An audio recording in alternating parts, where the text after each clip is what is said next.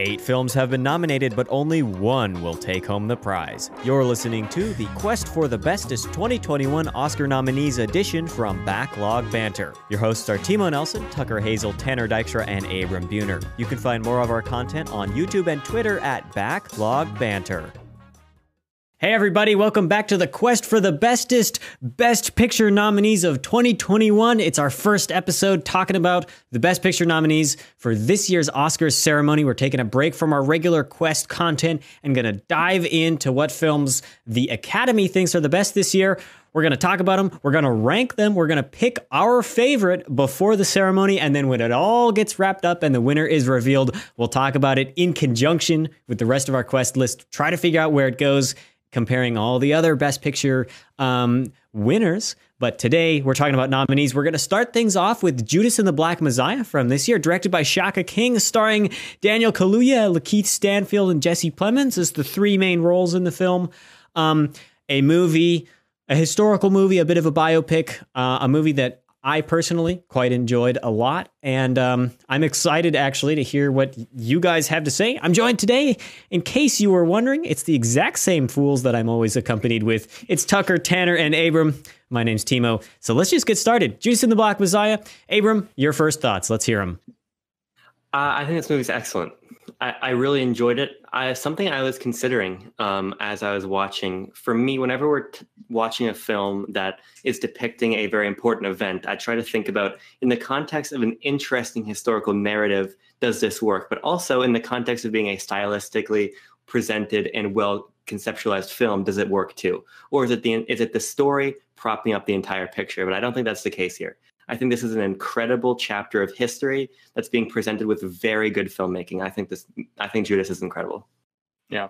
Tanner. It is it is certainly stylistic as all hell. I will give this film that is it, it it slaps you right in the face with its style and it doesn't let up for two hours or however long this movie. Honestly, it just flew by because I was so invested. I love this movie a lot. Uh, I was bordering on a on a. Uh, this might be showing my hand a little bit. I was bordering on a five star rating, so I, as a result of this, of this discussion, I could go up from a four and a half to a five star on this. Well, eh, I don't want to spoil the fun, but this film will get ranked at number first, at number one. Oh yeah, um, we will. we don't really have much None. of a choice in this um, matter. we'll see how it stacks up um, once we talk about the, the, the next film. Um, but Tucker, your final thoughts, and then we can get into the finer points. Yeah, we saw it actually last night. We went to a theater and uh, we sat down and I was I was honestly really surprised at how stylistic it was. I honestly didn't know the framing of the movie, which is what I think makes the story so compelling. Um, you're telling sort of a dual narrative eh, from a really unique perspective. Um, and while I did have to run as fast as my little legs could and get to the bathroom and go pee, uh, unfortunately, I missed the scene where um, where Fred Hampton gets arrested the first time, which is important. I got back and I'm like, Tanner, what, what happened? He's like, oh, yeah, Fred got arrested. I'm like, there was, a, there was a one year time jump and Fred Hampton got arrested. Maybe yeah, so possibly the worst one. time that you go to the bathroom. Well, yes. I, I didn't know. I hadn't seen the movie before. but um but I really, really, really did enjoy it. And uh I'm I'm very excited to discuss it. Just break it down. Yeah. So I think we should do that. I can start. Um I when when thinking about this movie, Abram, you mentioned like the the historical context, and it is it is trying to present itself as like a truthful account of this element that is this this event that has been largely swept under the rug. Have you did you guys know about the the goings on with Fred Hampton in Chicago with the Chicago the the Illinois Black Panther Party and the FBI infiltration and all of that before watching this film? Um, I knew about you know sort of the social programs that the Black Panthers were running. I knew that Fred Hampton was uh, spoilers for this movie and for history, I suppose. He was murdered in his sleep with several other several other Black Panthers. Spoilers when the FBI, for life. Spoilers for history. The world. When the FBI uh, broke into the house and you know started firing a, a, a, a they just started shooting into this into this house willy nilly and uh, killing Fred Hampton. So yeah, I was I was aware of some of the historical context. I was not aware entirely of the character or real life person of Bill O'Neill, who just happens yeah. to be the main character of this. That's really the uh, l- the larger question surrounding this film as it got nominated for Oscars is uh, Daniel Kaluuya and Lakeith Stanfield both nominated for supporting actor. But And, there uh, are no nominations for lead actor Yes. Yeah. for this Do you want me to go through those? Yeah, let's sure, let's go just for it. talk about them. And Uh, then, uh, nominated for Best Picture, nominated as Tanner was saying for Best Supporting Actor two times for both Lakeith Stanfield and Daniel Kaluuya. Uh, nominated for Best Original Screenplay and as well for Best Cinematography. Six noms there. That's what we're looking at. and original song if you if you yeah Oh, what? Hold on, that doesn't show up on the Google thing. yeah but- it was I think, I'm well, pretty sure it was nominated for original song, but I don't know how much that's going to play into our evaluation of it. I believe that puts uh, Judas and Black Messiah tied with a couple other films for second most noms. Mank has 10, which I'm sure Yeah. we'll discuss when we get to Oh, that yeah. review. But a We'll lot of other it. films have six apiece. So it's a very competitive year. I haven't Mhm. seen all the nominations. This is definitely my front runner of the ones I have seen so far. Um, but in terms of the actors, in terms of not even who should have been uh, up for for actor, who should have been up for supporting actor, I just think they're both excellent. I think Yeah. both men do incredible jobs. I, some of their performance, I, I think, is sort of characterized by who who they have to be. I think Lakeith Stanfield's a lot more subtle, just by nature Yeah. of his role, which for me brought Daniel Kal- Kaluuya to the to the foreground because he has such a, a passion and energy about him. Partially, I think, because he is playing Fred Hampton, who is such a charismatic person. But they both come across really well. I actually, I honestly, what really pulled me into the film was for me Lakeith Stanfield's performance. The the emotional resonance on that man's face, his his little twitches of his eyes and the corners of his mouth and his subtle facial expressions are next level. It's insane. I mean, from that first opening scene of him bungling a, a car theft, you get him pulling away in the car and the, the camera's trained on his face, and you see his confidence go from 100 to negative 100 in one facial trans- transition and it's really impressive. I am this is completely useless but i'm campaigning quote unquote for lakeith stanfield uh, to be considered the lead actor um, not only because personally i resonate with his performance a little more but i i see the movie as more um, framed around bill o'neill's story um, obviously it's still equal screen times about um, about fred hampton but the fact that it's through the eyes um, from the opening credits to the closing credits uh, through the eyes of Bill O'Neill and, and his story around it. I think he's probably the main character in my eyes. Yeah. Important to mention Lakeith Stanfield not nominated for nearly as awards in the past as Daniel Kaluuya has. So, um, I mean, while they're both great performances, you know, maybe maybe it's time for Lakeith Stanfield to get his due. He's great in Uncut Gems, among other other movies. I mean, he's got a lot of uh, a lot of pretty good performances that maybe have been slept on in previous years. Mhm. Sorry to bother you. He's excellent in that film. Yeah, which that's true. Oh, it's okay. You can bizarre bother me. movie. That's a good movie. We'll get into ignore Tucker's dumb pun the expense of that. the name, the title of that film. But um, we talked about Lakeith Stanfield. Daniel Kaluuya, though, let, let me tell you, Daniel Kaluuya. Uh, Abram said this. Just it, it just exudes charisma as Fred Hampton. He absolutely bodies and embodies the role of of Fred Hampton. He is- Bodies is, a is, Tucker for Yes. Tucker. Since you don't know, bodies is a is a colloquial term for really for really um Yeah. yeah, speaking over something. You know, for really getting into it. Yeah, no, I know what the yeah, I know what the word means. Well, nonetheless, uh, Fred Hampton, Daniel Kaluuya, they're basically one and the same in this movie, and he just knocks it out of the park. Yeah, I completely bought while I was watching. You know, sometimes in films you have a character that's written and is they need to be very charismatic for this plot to work. They need to have sway over people and they need to be able to convince, you know, essentially, uh, you know, opposing forces to join sides or whatever um, in order to get their goals. But in Judas and the Black Messiah, Daniel Kaluuya and and as Fred Hampton is so convincingly charismatic. You see that he just holds these, you know, in the scene where he comes back from prison and is the "I am a revolutionary" speech. Um, I guess is what it's called, and you can see Yeah. the audience is just rapt. They are just totally paying attention to him, you know, through the filmmaking. And there's some other, I think, some pretty cool elements in that scene as well. Um, just like his performance is sold so well. It fits with the character and you like you said, I believed it like that. I mean, he was like I saw him and I was like, "Yep, Yeah, that no, that's that's Fred Hampton." Yeah. I think what's so incredible about that is that the film is able to have these sequences that evoke such tension and Fred Hampton is able to be a salve over that tension. Like when they go to like the Southern Pride rally, or when Mhm. they confront the crowns and they hold up the falsified uh, government document, and Yeah. Fred Hampton's just he's just calm, and it, it creates this really awesome juxtaposition between the, the sequence and what the audience is feeling and how Fred is reacting to it. And I think that's part of why the film is just so magnetic from sequence to sequence. Yeah. I've got to say, I think that f- the best aspect of both Daniel Kaluuya's performance, the the script writing in terms of Fred Hampton as a character, obviously a real person, is is taking this figurehead, this leader who is clearly very charismatic and can convince people of basically anything if he gets up in front of them and and spews his words. Um, that was not the right way to frame that, but but is that we also get a very human side of him. You get the Mhm. internal conflict. You get him dealing with trying to balance his ideals with having a family. And and it's really interesting to see such a human and personal side of a leader.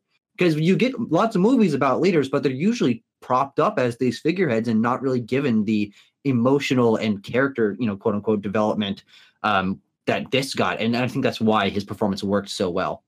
Yeah. Uh, yeah, he he's he's uh that human side of him is shown very well with Dominique Fishback uh Yeah. portraying Deborah Johnson, his was great. girlfriend at the time. Uh, and yeah, she she was also very strong. She had that uh, that great monologue where she's reading a piece of her poetry about um bringing the, her child into this revolution that the the Black Panthers are trying to start. She was also great. All the uh all the more supporting characters. I forget. I don't know the actors' names, but like uh Jimmy Walker, Jake Winters uh, the scenes that they had. Uh, who who's the one guy that was always with them? That he was always with Fred Hampton. He's a, he's like a skinnier guy. Um, with the glasses yeah, with the glasses. Yeah, Uh, yeah. I mean, th- honestly, there's a lot of Rush, smaller. There's a lot of smaller supporting characters in this movie, and to be honest, I've got to say, I think my biggest criticism with the film, and and one thing holding it back from that really perfect score, is that sometimes there were characters that showed up. I'm like, okay, well, I can't exactly remember their name. I can't exactly remember what their context is in in their uh, you know relation to the Black Panther Party. There was a Mhm. lot of characters in this film that naturally served similar roles because they're all part of the same party but it made it hard for me to keep track of, of so many people I found that happening to me a little bit when um a couple a couple of the members are killed in the film Yeah. and and there Mhm. there was uh, one of them I think it, the first man who was killed I was not quite sure who he was. Uh, I Uh, understood is the guy that was the guy that was in the hospital. yeah, that guy Jimmy instead Palmer. That was yeah. that was the character's name at least. Yeah. So I I like understood that and I understood the outrage um within the party about the whole deal, but like the character wasn't I guess fleshed out quite enough for me to really really get it. And I think the second one had a better he had a better death, the one in the like oil refinery or whatever. Yeah. Mhm. Um that was a very that was a cool scene. I really like that scene. Um and so like I don't know, I guess the the coolness of it w- weighed out for me in terms of like how he died as opposed to um the the previous one. So the side characters, yeah, there are kind of a lot of them, um, and especially when we get talking about the FBI characters. Um, Yeah. basically they and and that whole A or B plot. You know, the film is is dual narrative, so there's two of them going on at once. Yeah, I, th- Uh, but- I think oh. that. Sorry, uh, I think off of that point, actually, a lot of these sort of not dropped characters, but underdeveloped characters comes from the fact that there is so much happening in the story. And my biggest issue with the film is pacing, but not because I think it ever moves too fast or moves too slow, but because the some of the sequences it chooses to show or does doesn't show ends up hurting the overall narrative. I think so. Not seeing Bill O'Neill really come into his own. How did he get? How did he begin getting into the Black Panthers? We- Yeah. We, don't see a lot of that rise, and I think that if the film had paced itself a little bit differently and put a little bit more emphasis on the on the conflict between um, between Lakeith Stanfield and Daniel Kaluuya, and had everything else a little bit more in the background, it might have not had these moments where characters felt like they weren't getting their, their screen time or or where certain things were glazed over. I think a little bit of a, of a sharper lens would have helped the film. Yeah, I definitely think that some of that that initial stuff up front of him joining the Black Panther Party was probably lost on on the cutting room floor of this film because it definitely feels Yeah. like that's something they would have shot and just for the sake of time probably cut that out. I was Um, thinking, I was thinking I did- though, to interrupt you, Tanner. um, Yeah. about the because I'm going to. They um just like I've learned about the the cutting the obvious scene and skip a beat narration as like a as a Spielberg tactic, and I felt that Mm. also going on in this film that there are scenes that we don't see that are obvious. I don't need to see them because I kind of because I know what happens. I don't need the film Yeah. to tell me because I can infer it, and it takes it. It makes it makes me feel stupid as a viewer to have them include that, and so some of those that you're talking about, I feel fall into those um, categories. But continue. Yeah, I, I did make a joke of, uh, not a joke. I made a note about that rather uh, while I was watching this. It's that uh, I really like that it doesn't hold your hand like right up front when uh, Bill O'Neill gets arrested and he meets Jesse Plemons. I forget his character's name, but when he meets him, um, the the film doesn't hold your hand on like we're going to we want you to be an informant. This is what we want you to do. The the scene literally ends with the line, or you can go home, and then it cuts, and then I Sure, love yeah. that. Yeah. I, I really love that it's not because we get it. We understand what's happening. We're smart boys and we're smart boys and girls in the theater. There, all right. We get what's going on. It's a I think it's a great stylistic choice, but something that's really interesting at the beginning of the film is Bill O'Neill's ambivalence towards the Panthers. And I think if we had some early sequences of him getting into the party and having his thoughts develop on the group, that that Mhm. would have been interesting. So it's obvious from I think from a plot level what was not shown, but I think some of the, the character arcs and the movements and sort of the themes of what weren't shown could have felt really powerful had they been shot and put in the film. Some of what I felt like I was missing from Bill O'Neill's character is that conflict. I I understood and I really wanted to see the internal conflict of him being the informant and essentially being against the Black Panthers. You know, he's not their mm-hmm. friend, but also being so integral to it and being a high ranking member. And I, you know, just personally, I, I can't see someone getting that high up without really believing it. And so, Yeah. yeah. you know, I, I I would have liked to see a little bit more of that internal struggle of of his of like like oh me like maybe like the Black Panthers are feeding three thousand kids a week like that's good like why am. I why am I ratting out to the FBI besides the fact that he has no choice you know Yeah. Well, I do want to. I do want to talk about. Uh, you know, 'cause, uh, I re- looking back and talking about this, his Bill O'Neill's motivation. I re- I realized that I did interpret a lot of it, and uh, it's really interesting to break that down because towards the end, you get you get the impression that he is. Uh, he is starting to buy into it. Jesse Plemons has that line where he's like, "This guy deserves an Academy Award," which, yes, true. Good point, Jesse Plemons. He does. Kind of meta, yeah. um, but what uh, what's really interesting is that yeah he, he's he's sort of ambivalent because I was like well is he against the Black Panther Party initially? But no he's just ambivalent towards it. He takes an easy out uh, and then he's just he's just doing this a because it's getting him paid and it's not sending him to prison uh, and b and you know the FBI sort of puppeteered him into this is that he gets to a certain point in the organization where he's like if I drop out now they're going to have some sort of retribution against me because I was an informant to the FBI and so he's trapped in there by the FBI, and he's trapped in there by his own circumstances, as uh, he doesn't want to go to prison. And uh, I, it, regardless of if he be, if he believes it or not, he's he's in this situation where he has to sell out Fred Hampton.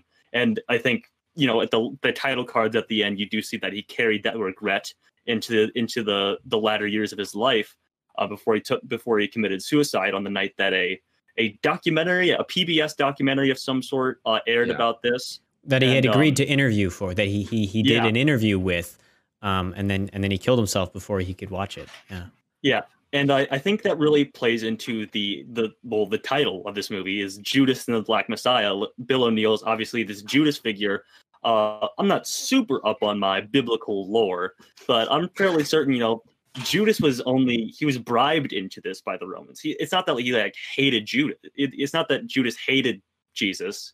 It's just that he was bribed into it. He uh, of circumstances he he sold out uh, the Messiah in this in this context. I think it's But a, I think we I think it's a great title just you know Yeah. Yeah, it, it it is. out I mean, there. I honestly not.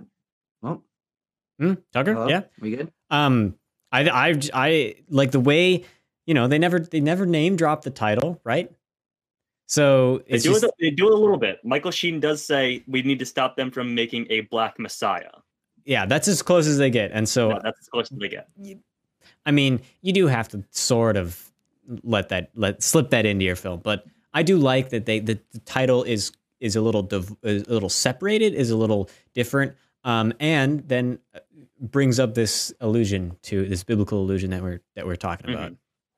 One thing I think we just need to talk about a little more uh, uh, outside of story is just the filmmaking fundamentals that this, this Oh, yeah, movie has. I mean, it's got a great score. It's Oh, yeah. got fantastic cinematography. It's it's edited in such interesting ways that allows you to most, uh, for the most part, keep track of all these intertwining stories. And I just found myself hooked from the beginning when you get all these interesting long shots and, and really good lighting. Uh, you hear the score come in. Um, there's one cut where uh after Bill asks to get a car and it cuts to the car and you hear this car horn. It's not a car horn, it's the saxophone and it sounds Right. like a car horn and the saxophone transitions into music, but then it comes back to that note and you, it sounds like a car horn again. You're like, whoa, there's there's layers going on here. And, and just in that moment, I'm like, there's really stylistic choices and everything sort of playing into mm-hmm. one another. And the craziest thing is this is a second feature film from Shaka Khan. Yeah. Like huh? We Timo was saying earlier he's using like Spielberg style tactics. Like this this guy, he, He gets probably has a huge gets career ahead of him. Yeah. Uh, I I want to shout out the uh the very opening of this. Uh, when you first see Bill O'Neill, he's in his his Dick Tracy uh, get up as he says, and uh, it's that it's that really dissonant jazz tone that that really brings you into this film, and it's great. It's a great note to start the film on. Yeah, because I mean, not only is that dissonant, but in music, the entire story is dissonant. It's layers Yes. of corruption in the FBI, and and you as a viewer are getting more and more uncomfortable as you realize the FBI is just not on the side of actual justice here, and they're Mhm. they're lying and and writing things to get what they want and and label people as terrorists. And there's so much here that walking out, I'm like, wow, the American education system really failed me, huh? Because I didn't know about almost any of this, and I, I- probably before this could not have told you who Fred Hampton was, just just because we don't we don't really learn about this kind of stuff in history classes, and Yeah. uh, that's Yeah. I think that's why this film is so important. Is it covers not only an interesting story as a film, interesting story with intertwining characters that tells a unique and compelling plot, but it's factually true. And now I know more about history. So to get Tucker Um, to be interested in history, now that is a is a feat, and there should be an Academy Award on on its own for that. Uh, more filmmaking fundamentals. Uh, one one shot I really liked is when they return back to that bar that uh, Lakeith Stanfield, Bill O'Neill tries to tries to steal the car from at the beginning, and it's him sitting in the car, and the I think it's the bar's called Lose or something like that, and it's reflected right onto his face because of the car window. That's another Spielberg tactic. Yeah, it's great. Just that What a that shot alone, shot. like holy, look at that! And that whole scene in that in the bar is very tense and great. By the way, uh, another really great intense scene I want to I want to say, and it is they accomplish this in three words. Is when um it's after they see the crowns and the two Black Panthers sort of take Bill O'Neill and like we're going for a drive or whatever, and they pull up to this this secluded alley or whatever, and they're like, "Are you an informant?" They, they're saying something about a badge, and they don't believe him about the story that he's telling, and he's like, "I, I hotwired this car. That's how I got it." And the guy from the backseat just says, "Do it again." And th- th- at that moment, I was like, "Oh, oh shit!" yeah, that was Yeah. that was a really That's good a moment. great moment right there. And he's like, "Uh, yeah, I'll just do it. I don't have my tools." He's like, "Do it again." And then he Great, actually knows how to great do it. He does. He does know how to do Yeah. it. I think I took from that that he just kind of guessed. I, I I think he just kind of guessed what wires to put together, and it worked. So, but that's a great scene regardless. I don't think so. I think what makes for me what made that scene so interesting is that he knows how to do this because we Oh, see okay. that he, this is his beat. He pretends to be uh, an an agent. He goes in there, he robs the place, right? Steals a car. So Mhm. why for me why that scene was so successful is because he's telling the truth there, but now Mhm. he actually is with the FBI. His old lie is is servicing him here, but only halfway. If they push a little bit harder, because they're right. yeah, He- yeah, he's, they are he's right. with, he's with the feds, but this specific thing is true, which is why I love the shot after that, the reaction shot we just see on his face. Like just for a second, like he looks at the driver's side window and you can just see his face change. He's like, I was that close. Yeah, and yeah. Another moment, by the way, which is why Lakeith Stanfield did so well in the film. But Mm. that's a great sequence on the whole. I, I think we also have to touch on the fact that this is also about the FBI, and I was bringing that in- in earlier. Yeah. But Jesse Plemons as the I don't think any of us can remember his character name. Uh, Uh, Roy not- Mitchell. oh, name. sure, yeah. yeah. Roy, yeah. Um, but the relationship that builds between the two of them in some ways and then is subverted in others. And I think that makes that whole section of the film, it's it's a pretty minor part in comparison to the rest of the overall story, but um makes that so compelling. And every time you return back to this re- these restaurants, these fancy restaurants at, you know like character tension is about to go down and it gets you geared up for a really interesting moment of character development Mhm. there's just a relationship there between like the setting of that of that restaurant and me thinking, oh, oof, Bill's gonna go through some crap right now, and he's gonna have to do something he doesn't want to, and that's gonna you know set up a whole chain of events in his head, and just seeing him deal with that is, I think, the most interesting part of the film, and and him balancing his uh, desire to support the people who are his friends. He's been with them for years, and he does genuinely believe in the cause to the point that he's willing to blow up a building for it. Like Mhm. there's such a conflict there that builds, I think, especially through those scenes with Jesse Plemons. Um, I just I loved it. Yeah. I think it's important to note that I don't think he wanted to blow up that building because he was trying to get Fred Hampton to say he wanted to because he's wearing a wire true. after. And I You- and I think Oh, I didn't catch that. And trap him. Yeah. yeah. Yeah. which is when I that's when the relationship gets really interesting when there's when you think that Jesse Plemons and Keith Stanfield are on good terms and then he just sends him he pushes him harder as Yeah, he's Jesse like, Plemons is being pushed Well, harder. he pushes him. Uh, yeah, Jesse Plemons is pushed harder at the expe- at the behest of J. Edgar Hoover, famous bad guy in history, portrayed by Yes. Martin Sheen.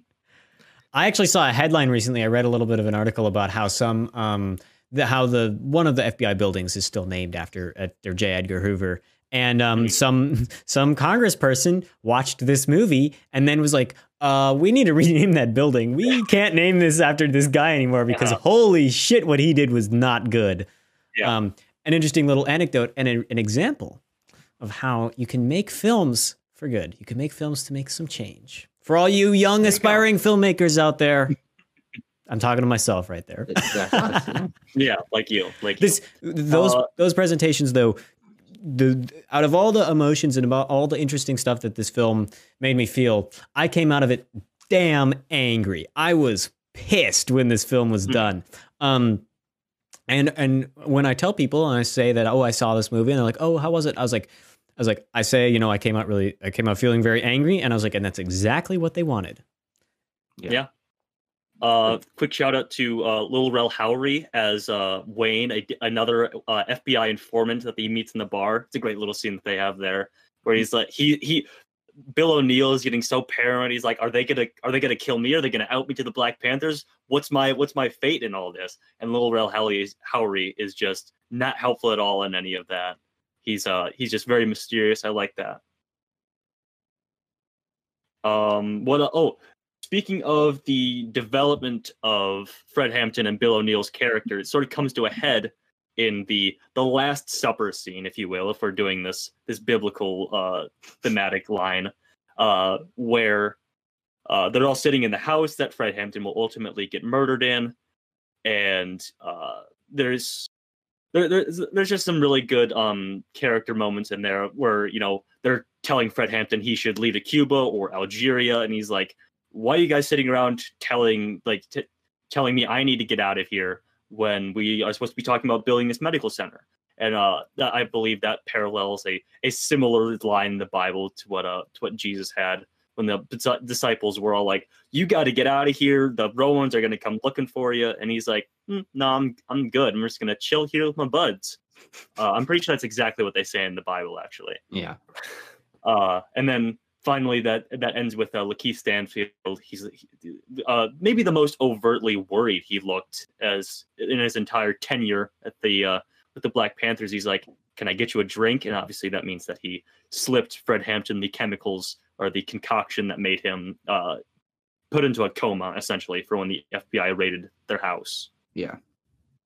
And that raid sequence, good googly moogly. I mean, it's it's really powerful. And I think that it's it's all shot in the dark, mostly lit by the flashes of light from from the guns and the perforations of the bullets through the walls.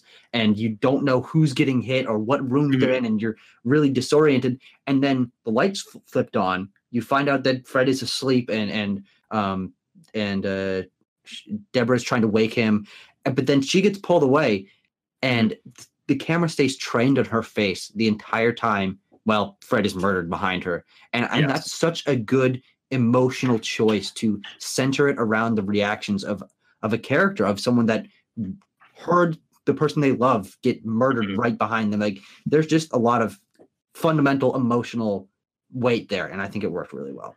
Yeah. Yeah, I was I was gonna say that I think the action sequences in this film are actually pretty well done, pretty tasteful. Um, you can go kind of crazy all out sometimes, especially when you're like a character based drama as this one is. Um, when you have those moments where they're you know shooting, you know it's firefights. There, it's it's just like um like any other action movie, but I think it is done in it, consistently. It's tonally consistent, um, and it's you know cinematographically it's the same.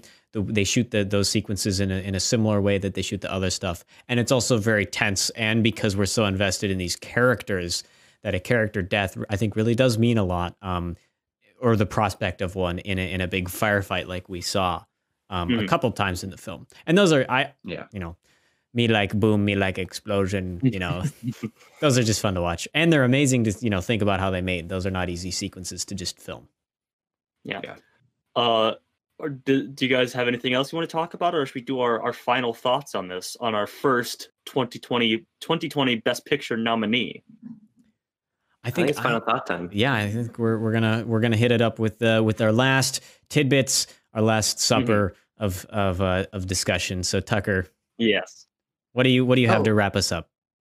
Um, I just have to say that through, throughout this whole thing, I I'm very glad we were able to have this discussion because you guys were able to clear up a few things story wise and, and tonally for me. That makes me realize that this movie is more well constructed than even I came out of it giving it nine out of ten. Realized, Mhm. um, and and yeah, I mean, this is just such an important movie. I mean, Mhm. what Timo said is m- making him angry. It's how film can be used as as not only political uh, force but also an emotional one, appealing to your your sensibilities by introducing you to characters that you might not know anything about and and seeing it through their eyes because that's how film works. And Mhm. I'm so glad that this film is getting the recognition that it deserves, you know, whether you're or not you're satisfied with the categories it was nominated for, it's certainly one of the ones that's up there, as we said. And I think that it's unlikely it wins Best Picture because it is such a, a grating story to tell. It doesn't frame America in, in a good light. Um, but I it certainly is deserving of a nomination, and Mhm. I would be very happy if it won. Yes. Tanner, Um, we're going I'll go- around the we're yeah. going around the horn here. We're going around the horn here. Okay. Uh, I, I this film just has a lot going for it. It's very stylishly made. It's the first time that you know Fred Hampton's political beliefs and the you know the political operandus of I'm not, not sure if I used the right one there. The, the political operations of the Black Panther Party were put accurately to screen in a popular uh, narrative film. Uh, and on top of that, it's so stylishly made, well directed, incredibly well performances, incredibly well performance. I don't know what I'm saying. There are great performances in here. Uh, I'm I, I'm a lot right along with there with Tucker. I don't think this will win Best Picture. I'd be delighted if it did, and uh, it's it's going to be hard to stack uh, the other seven nominees up against this, but uh, we'll, we're going to do our best. Abram, you, and then uh, I'll I'll wrap it up.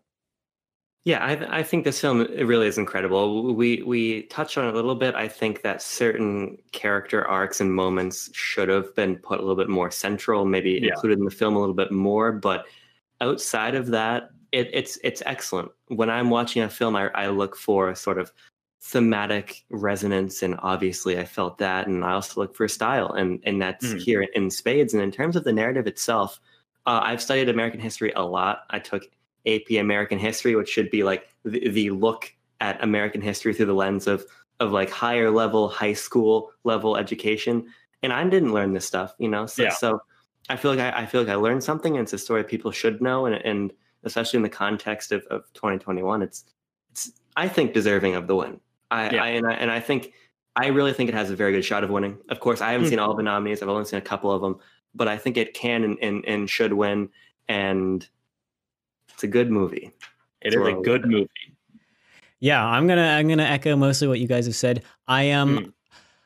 I would I would be very happy if it won. I I do think that there are some I've seen some other of the nominees and I think there's some accomplishments in filmmaking that are really outstanding in certain films that we will get to.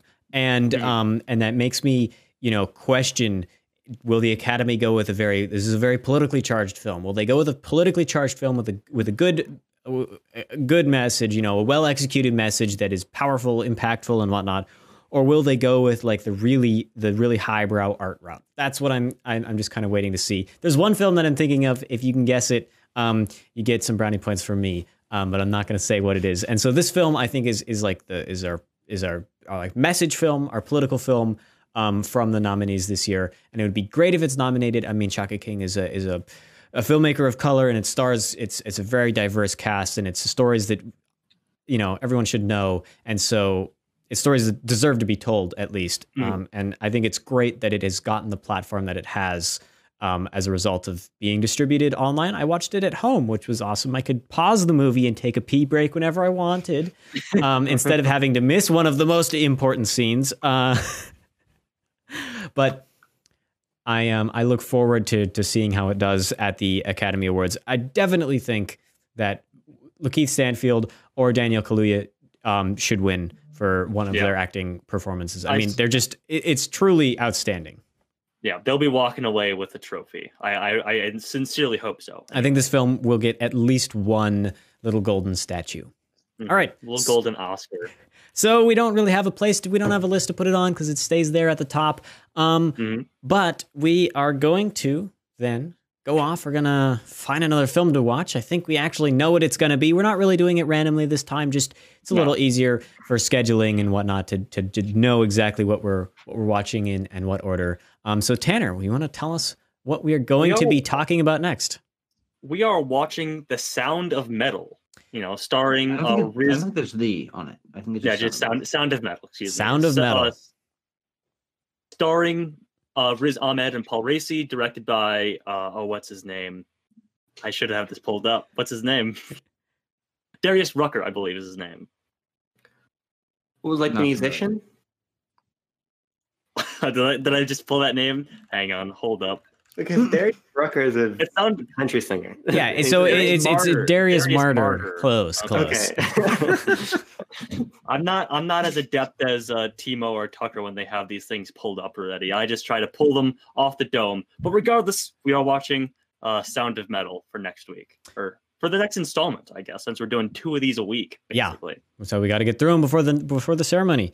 So thank Mm. you for joining me. Next week we're gonna have a list. We're gonna have a ranking. We'll see where Sound of Metal stacks up against Judas and the Mhm. Black Messiah. I'm excited to watch the film. I haven't seen it yet, um, and then uh, and then talk about it. All right, we will catch Fun you fact. in a couple days. All right, peace.